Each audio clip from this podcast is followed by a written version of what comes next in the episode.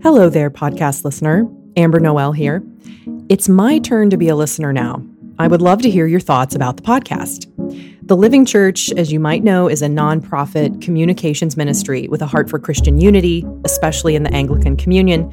And we want to keep our mission sharp in all we do, including the podcast, and have fun, obviously.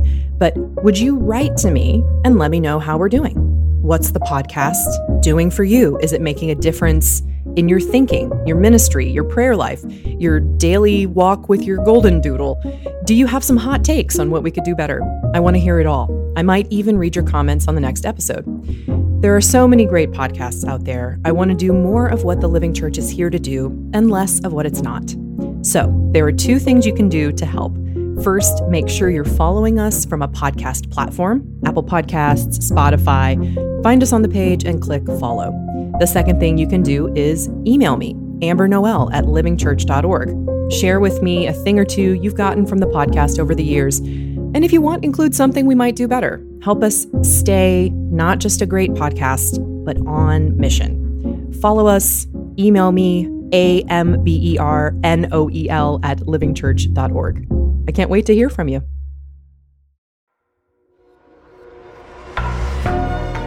The Living Church, serving the Episcopal Church and Anglican Communion since 1878. Welcome to the Living Church Podcast.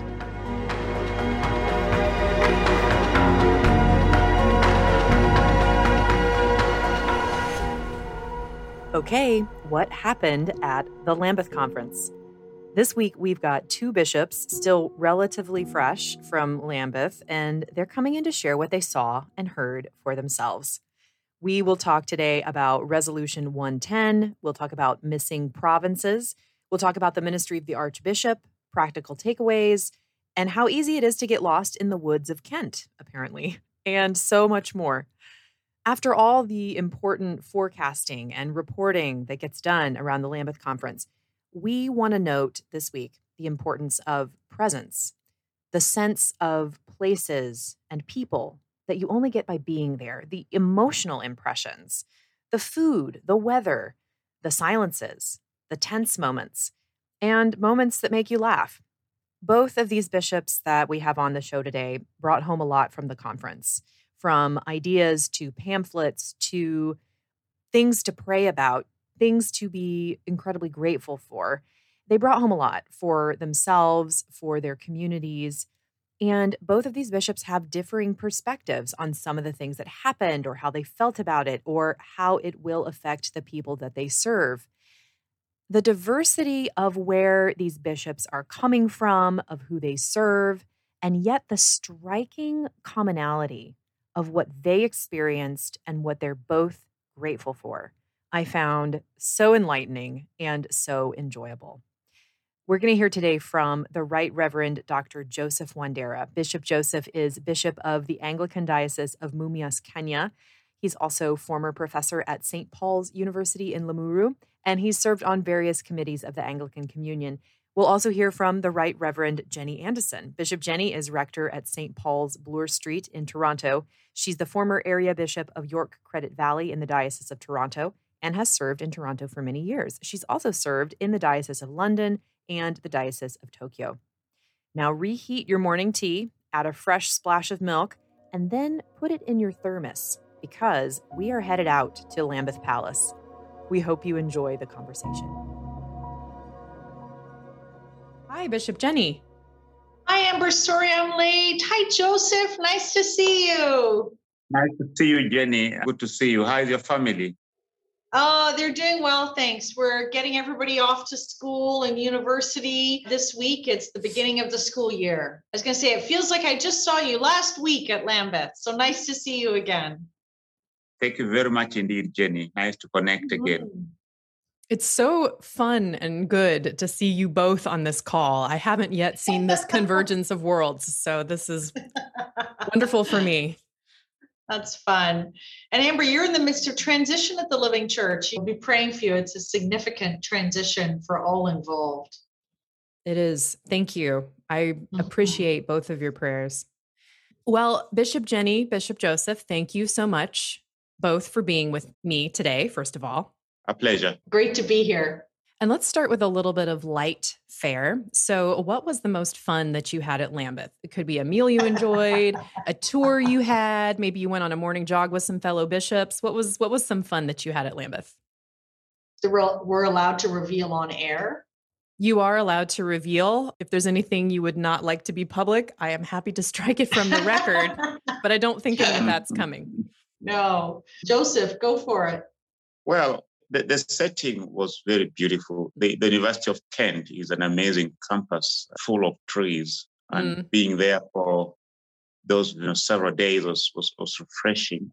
Uh, it's a very large campus. I, I got lost twice in, in the night in, in the woods. Oh and, no! And, and that was quite, oh, quite a bit of an adventure. yes. Oh uh, dear! Of, of, having to take long walks Uh, for dinner at different points and ha- having right. to locate back to your room. But but that was fun, and, and also being away with my wife. Sometimes ministry is so overwhelming. So being alone in the United Kingdom, it was amazing and very enriching indeed. Thank you. Oh, that's great. I'm so glad to hear that, Joseph. Uh, I got lost on the campus as well, and I couldn't even get Google Maps to figure it out for me. So I, I hear you. I think some of the most fun Tim and I had, my husband and I, was just meeting all the people and all the meals. And like every meal was like, guess who's coming to dinner? You didn't know which extraordinary person you were going to sit down and, and eat you know breakfast with or lunch with or supper wow. with and yeah. and i i remember one lunch that was just really fun was the lunch when we were at lambeth palace for the day and mm. uh, you know, remember Bishop Joseph, we all had seating plans, and, and, we were seated next to Archbishop Justin Badi of South Sudan, and I, I, hadn't had a chance to get to know him before then. So, you know, mm. as a way to get to know him, I was like, "Oh, tell me about your children." And it turns out he's got sons of marriageable age. And I told him hmm. that I have daughters of marriageable age. Oh no! And so it was like, never tell yes. an African parent of sons that you have daughters of oh marriageable oh age.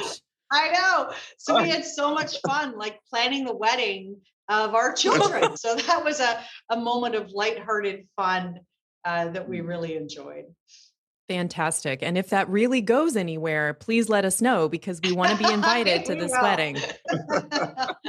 well, this episode, we're going to go back to a conversation that I had a few weeks ago with David Goodhew and Andrew Goddard when we were talking about what Lambeth was trying to do this year, what it might do, what it might try to do but fail to do, and what we could hope for. So I want to return to some of these points with the both of you and see, since you were there from your different perspectives, what you saw happen and what you think and how you've been feeling about it. So let's just jump right in to one of the big headlines, which was the our Archbishop Justin's handling of the communion's division on human sexuality. And not just how he was handling it, but I'd also love to hear from you guys how people were responding on the ground at tables and over meals, sort of grassroots results of, of how the Archbishop was handling this.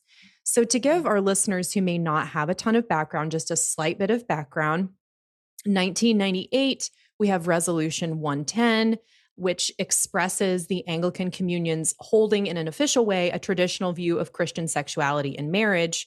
And then at Lambeth this year, there are no resolutions. They've we're experimenting with using what they're what they called calls. We have a call on human dignity, which includes reference to Resolution 110 and affirms it. And then, as, as I'm understanding, and either of you can correct and nuance this, please, the Archbishop reaffirmed a traditional Christian view of marriage as the official position of the communion, that most people in the communion would affirm it. And yet, the Archbishop was also clear that he wanted to hold together with this the serious theological and spiritual work of those who disagree and who want more official change on this regarding same sex blessings and same sex marriage, for example. So, what did you both see happening here from your perspectives?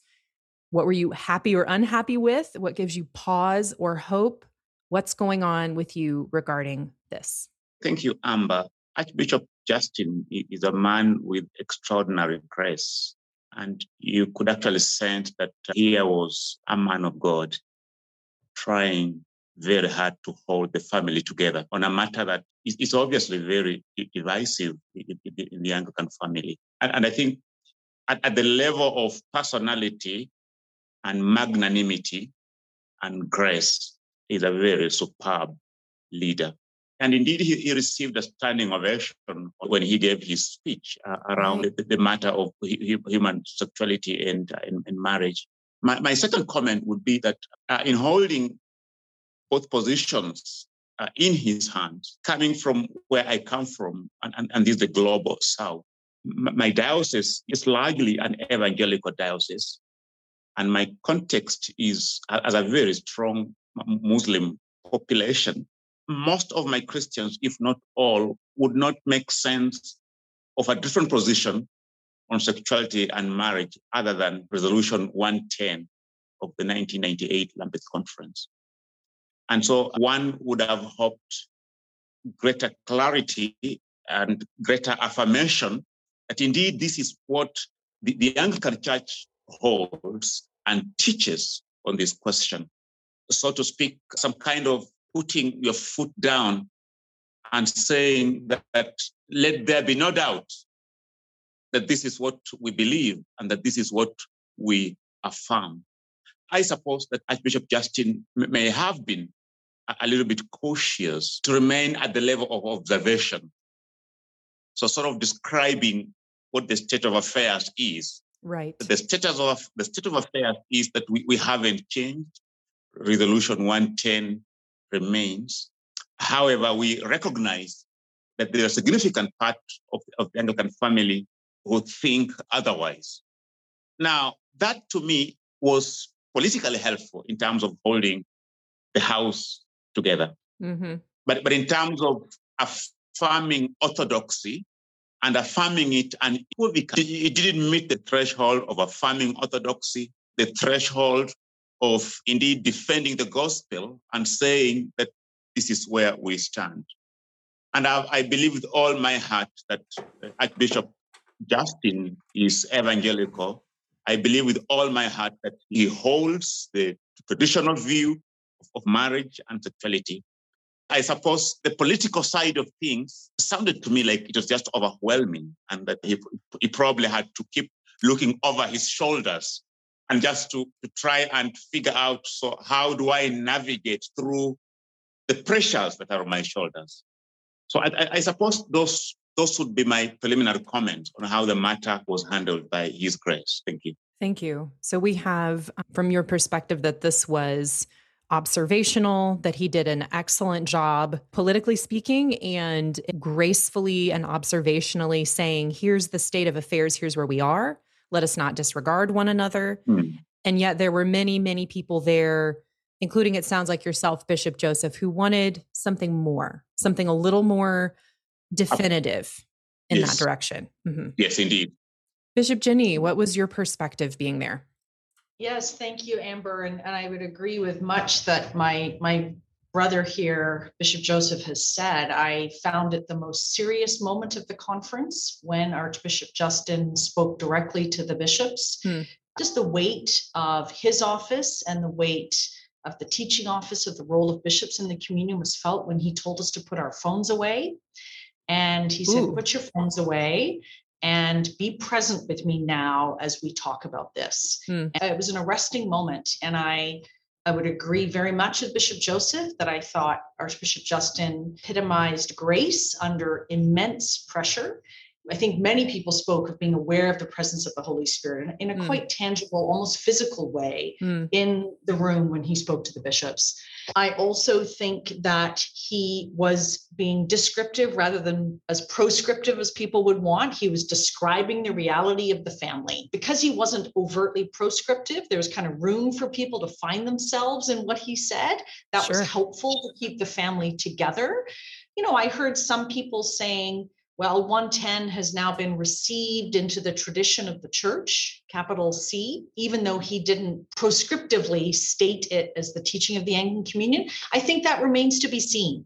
if it has been received into the tradition of the church, right? I, I, I don't think we can actually pronounce that with any sense of, of you know history is going to be the the prover of that mm-hmm. i think and you know we're only you know one month out of lambeth so i don't think we can actually say that i do think what he did that i personally found very helpful in my context is he helped i think the people on either sides of the issue see each other. Hmm. That both sides of the issue can take the Bible seriously, can take the tradition of the church seriously, and can take ev- evangelism and mission seriously. You know, as Bishop Joseph said in, in his context, even asking this question is befuddling. Like, what, what are you talking about? and Archbishop Justin named that. But he also named what I think is true, whether whether we like it or not, that to not address the question of is there a new understanding of marriage in the West is to hinder us evangelistically. Hmm. Even if you end up with a conservative answer, a traditional answer, to not even show authentic willingness to hear the other sides of the issue and and wrestle with it I think is going to hinder you from reaching new people. You know, in, in my context here in Toronto, if you're not willing to engage with this issue, people are not going to listen to you about anything else you have to say about Jesus. So, and I think the Archbishop named that really clearly. And I think that was important for Global South churches to hear where Global North churches are in our evangelistic context. I think he helped people see each other. And in that sense, he was our chief pastor which is what he's meant to do. And yeah, I'm not going to fault him for that. Uh, there, but for the grace of God, go I. I think that was an immensely difficult moment. But I think at Lambeth, he was fully leaning into his role as chief shepherd and pastor. And that's what he was trying to accomplish. And I think by and large, he did that. And I think we need to give great thanks to God for that and give great thanks to God for this man, Justin Welby. I mean, God bless him. Yeah, let's pray for him, for goodness sake. Now, yes. tell me, did he exhort you guys at all? I mean, I'm hearing that there was some exhortation in terms of we need to be present with each other right now and not disregard one another. Was there any mm. exhortation at all beyond that?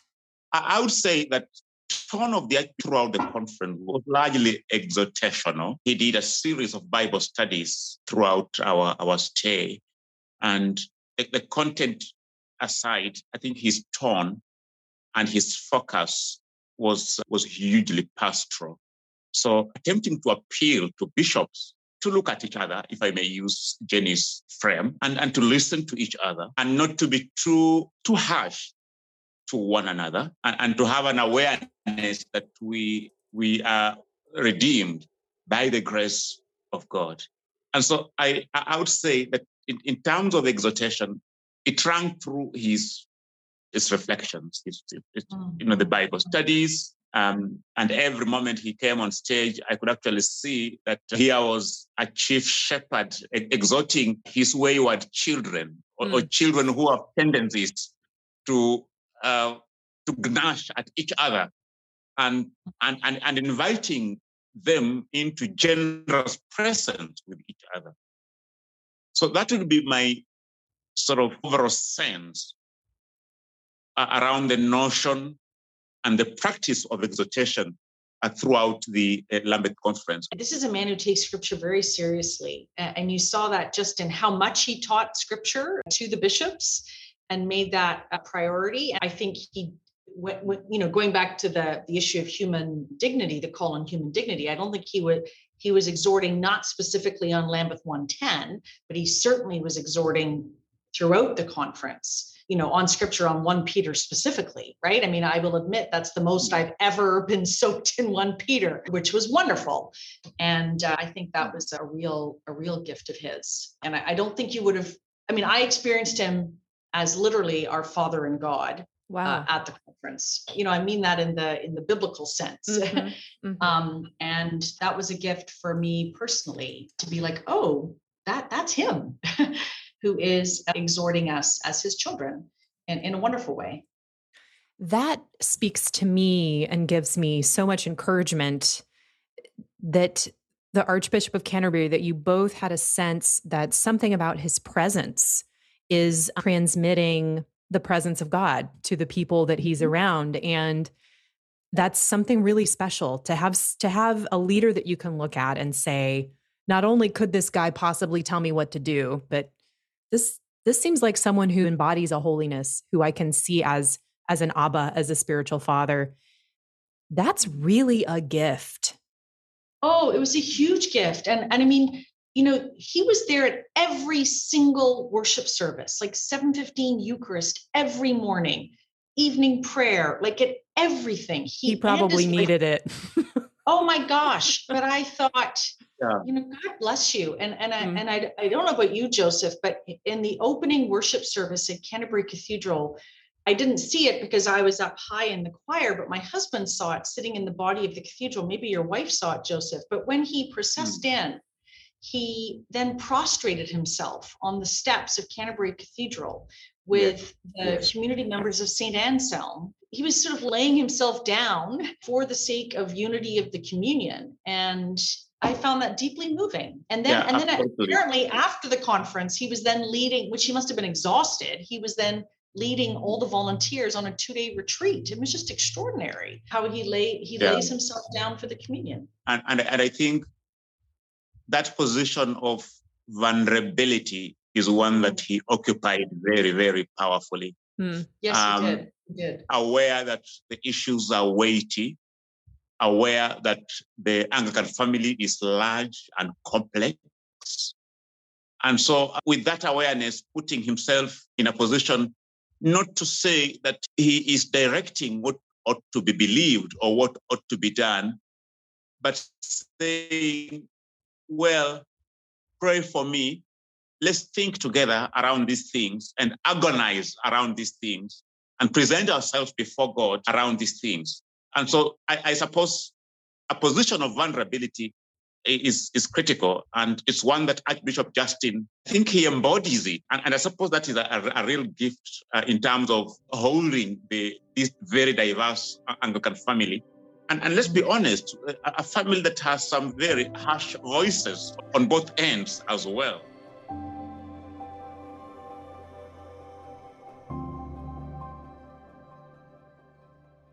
What is the Anglican Communion? Who are these Anglicans? Who are we? Where have we been? Where are we going?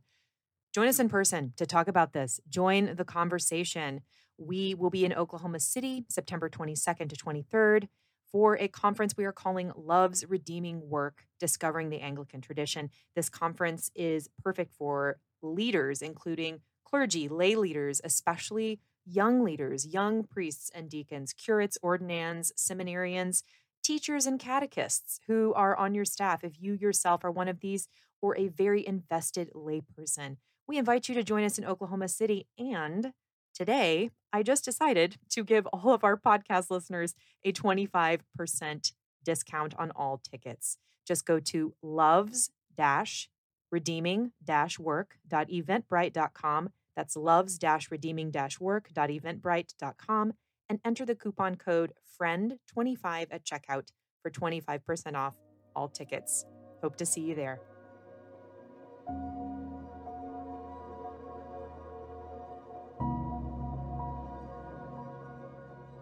And I'm so glad that we're speaking of presence and the power of presence because this is something else that was a thread running through the conference.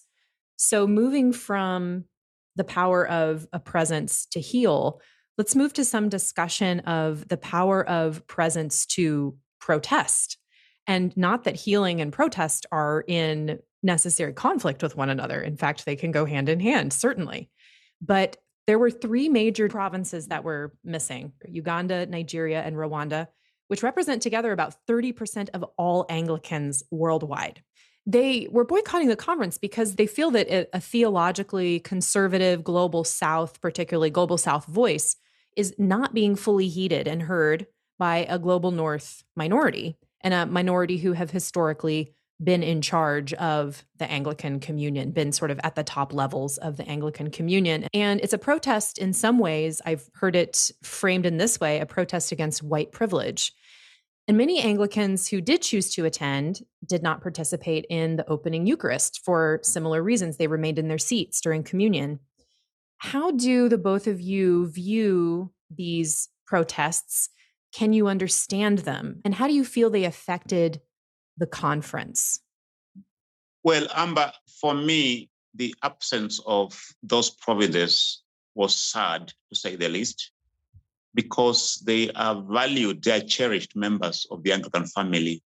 However, I, think we, we must understand where they are coming from.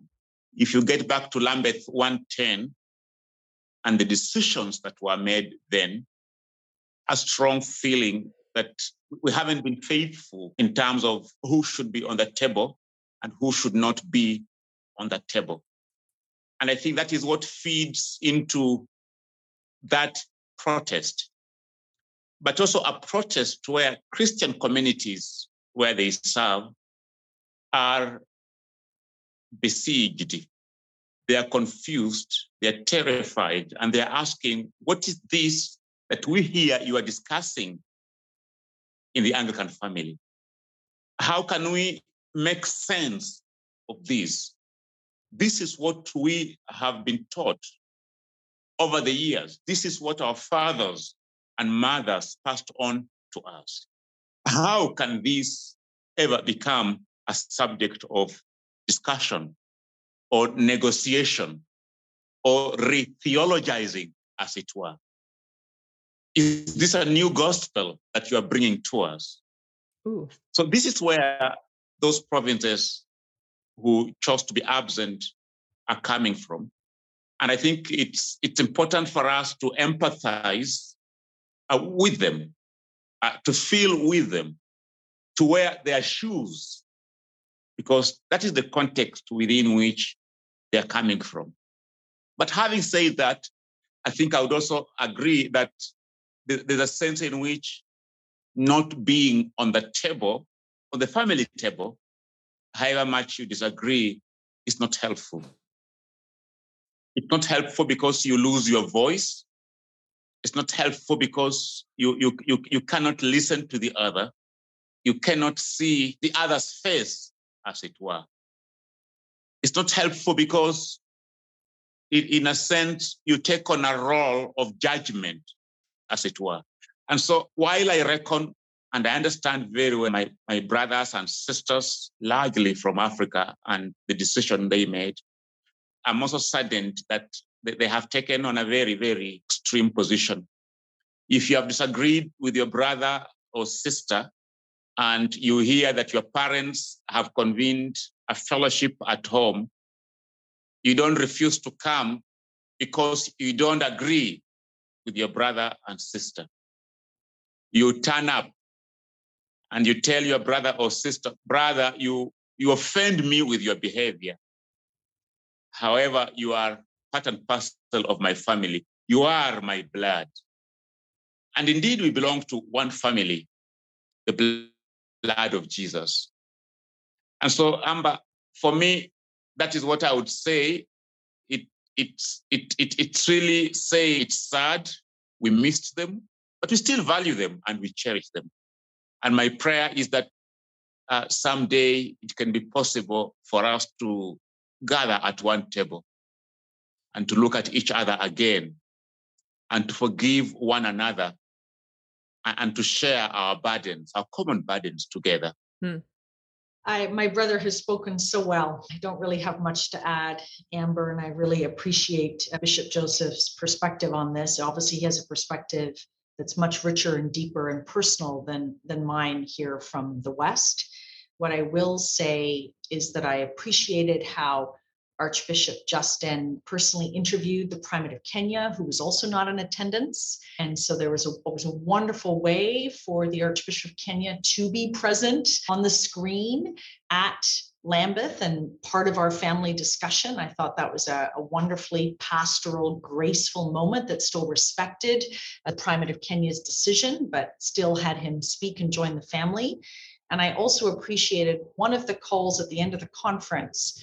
We agreed to ask the Archbishop of Canterbury in, in the next few years to plan a meeting to go and meet with the primates of those provinces of Rwanda, Nigeria, Uganda to try and you know move forward that conversation. And I thought that that was fantastic, and I think is a, a personal extension of the Ministry of Reconciliation that Archbishop Justin I think has as a personal charism of the Holy Spirit and weighs heavily on his heart. So I mm. think if that's some action in one of the calls that comes out of Lambeth, that will be a great blessing to the worldwide body of mm. Christ and the Anglican Communion in particular. And we pray will be a, a pathway back to uh, Nigeria, Rwanda, Uganda as provinces, and also some individual dioceses that didn't attend mm-hmm. to being woven back together into the communion. Thank you so much for those nuances and, and enrichments of, of this issue. It makes such a difference to have been there in person and not only heard the things that you can then read in a news feature afterward, but also to just sense what's happening in the room. That's so important. Bishop Jenny, are you saying that there is a suggestion that, or is there a plan that instead of these provinces who were boycotting going to the See of Canterbury, the See of Canterbury is coming to them and knocking on their door and saying, hey, can we come to your house for dinner? Yes, I, I can't remember the exact wording. I don't have the calls in front of me. Amber, it was a lot of paper every day. You didn't memorize remember, them all? I know, I know. But you know, one of the bullet points and one of the calls at the end of the conference was, I think, a, a motion or an indication that we would ask the Archbishop of Canterbury to be reaching out uh, specifically mm. to these three hmm. provinces. Mm. As part of his own ministry of reconciliation, it's one of his priorities for his Archiepiscopal ministry and the See of Canterbury. So I think you know what what better man than Justin Welby to reach out and say, hey, can I come to your house for dinner? Right. Mm-hmm. So I think that's something for us to pray into as a communion, to pray personally for the Archbishop in that ministry of reconciliation, and that hearts would soften and minds would be open to have that conversation. Amber, I think I would add that it would be continuing ministry because I, I think Archbishop Justin has been extremely outgoing and reaching out to the larger communion, perhaps a lot more than his predecessor. So I suppose this would be a continuing sense that it is important that as, as the father in the house, he he makes deliberate, intentional efforts uh, to, to, to reach out to his sons and daughters wherever they are, and to encourage them, and to pray with them, to cry with them, to celebrate with them, uh, because we we are one family. But but I also wanted to add something that we could easily forget: the role of his wife. I, I think it, it was mm. very moving to see Carolyn Welby present at, at, at, at, most of the meetings we were, and the warmth yes. of her hospitality. I, yes. I, I think that that was a, a, very, very, very huge contribution to the conference. And I, I think he, he, really, in a remarkable way, supported the, the, the, ministry of His Grace, the Archbishop, but also in her own right, extended her heart to us. And we, we really felt very, very warmly welcome. Thank you for adding that. I've heard I've heard you both mention your spouses, and then Bishop Joseph, you mentioned Carolyn Welby. Uh, what difference does it make to have spouses who are who some are clergy and many are not at something like the Lambeth conference and I know there's some controversy about same-sex spouses and you know whether or not they would be invited and and so I know that sure. that's there. But w- what difference does it make just to have your spouse there at the Lambeth conference?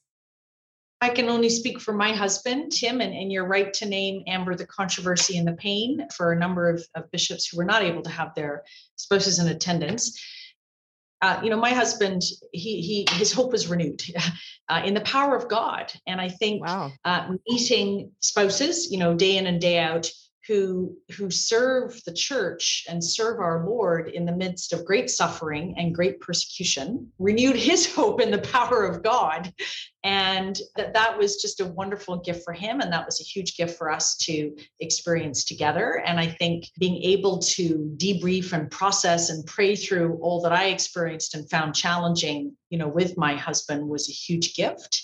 You know my husband has his own career outside of the church but uh, in many parts of the communion, as, as Bishop Joseph knows only too well, the bishop's spouses, most of whom are wives, are mama askofu. They're the they're the they're the mother of the diocese. So I think honoring their ministry mm-hmm. and looking at how they can be equipped and supported, many of whom we met many of the wives from the Church of South Sudan who are ministering in a war zone.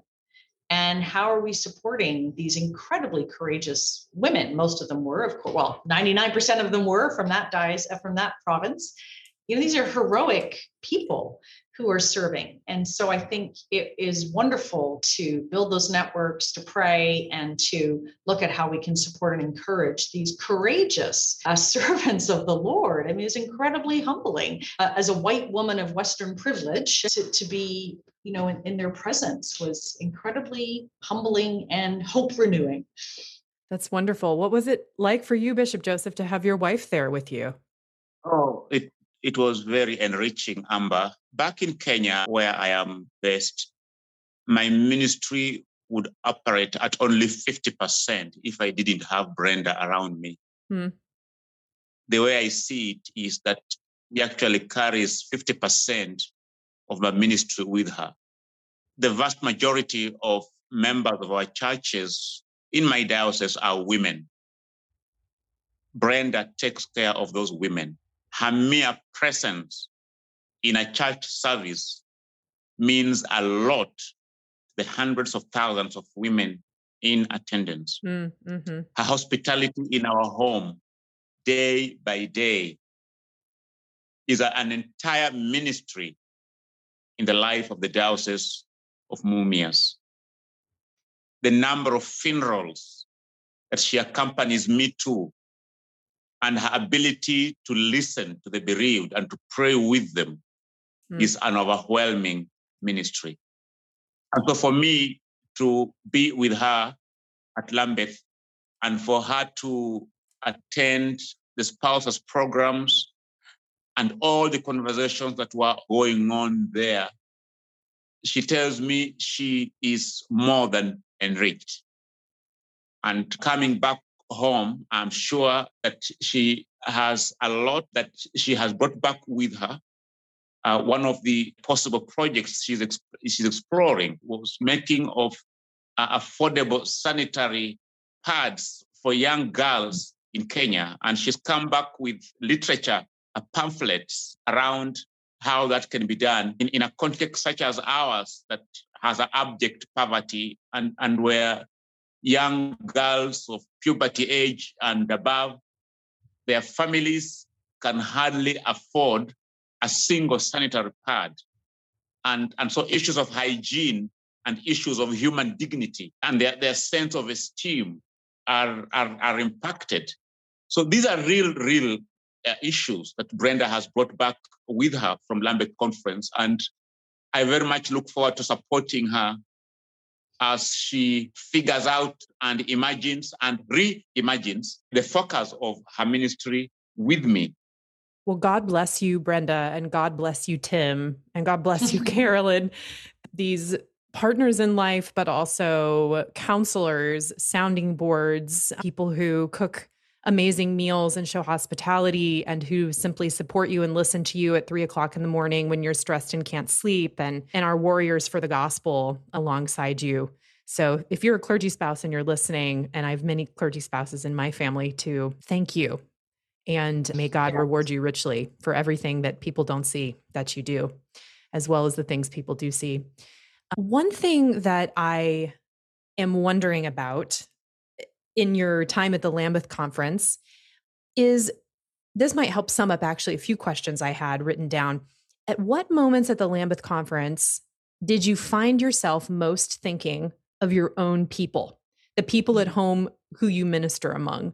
So mm. in education circles, they talk about different levels of of thinking. There's the level where you're kind of taking it all in. There's the level you're where you're repeating it back. And then there's the critical thinking level where your wheels are really turning and you're applying everything that you're hearing and seeing right away to some context in your life. So what were those critical thinking or critical heart moments for you at lambeth conference?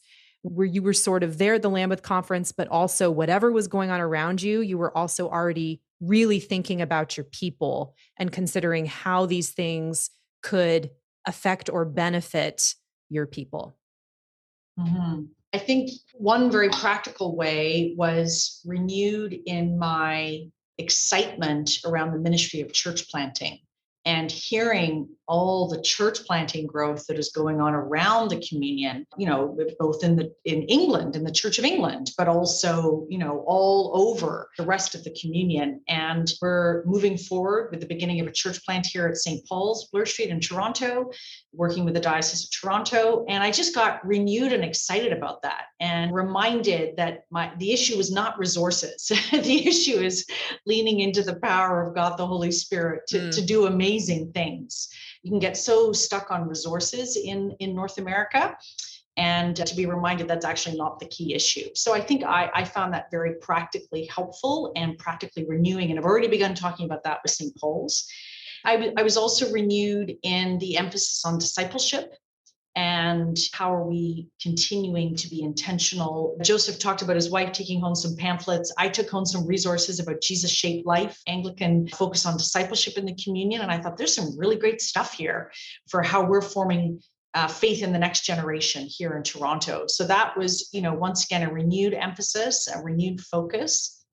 And i think I was also, and I've already I shared this last Sunday when I preached for the first time back from the conference, was how are we, in my context, called to bless the persecuted and suffering church? And they bless us with their faithfulness and their steadfastness. What are the practical ways that we're called to bless and partner a suffering and persecuted church which is the bulk of the anglican communion? So the, those were some of the convictions was church planting renewed focus on discipleship and where's god calling us to bless a suffering and persecuted mm. church? And goes straight back to the early church too and and absolutely. right in the root system. Bishop yeah. joseph what would you say many things were very, very exciting. I want to begin with discipleship, which Jenny has mentioned my context is a context where churches are being born every other year and people are coming to the Lord.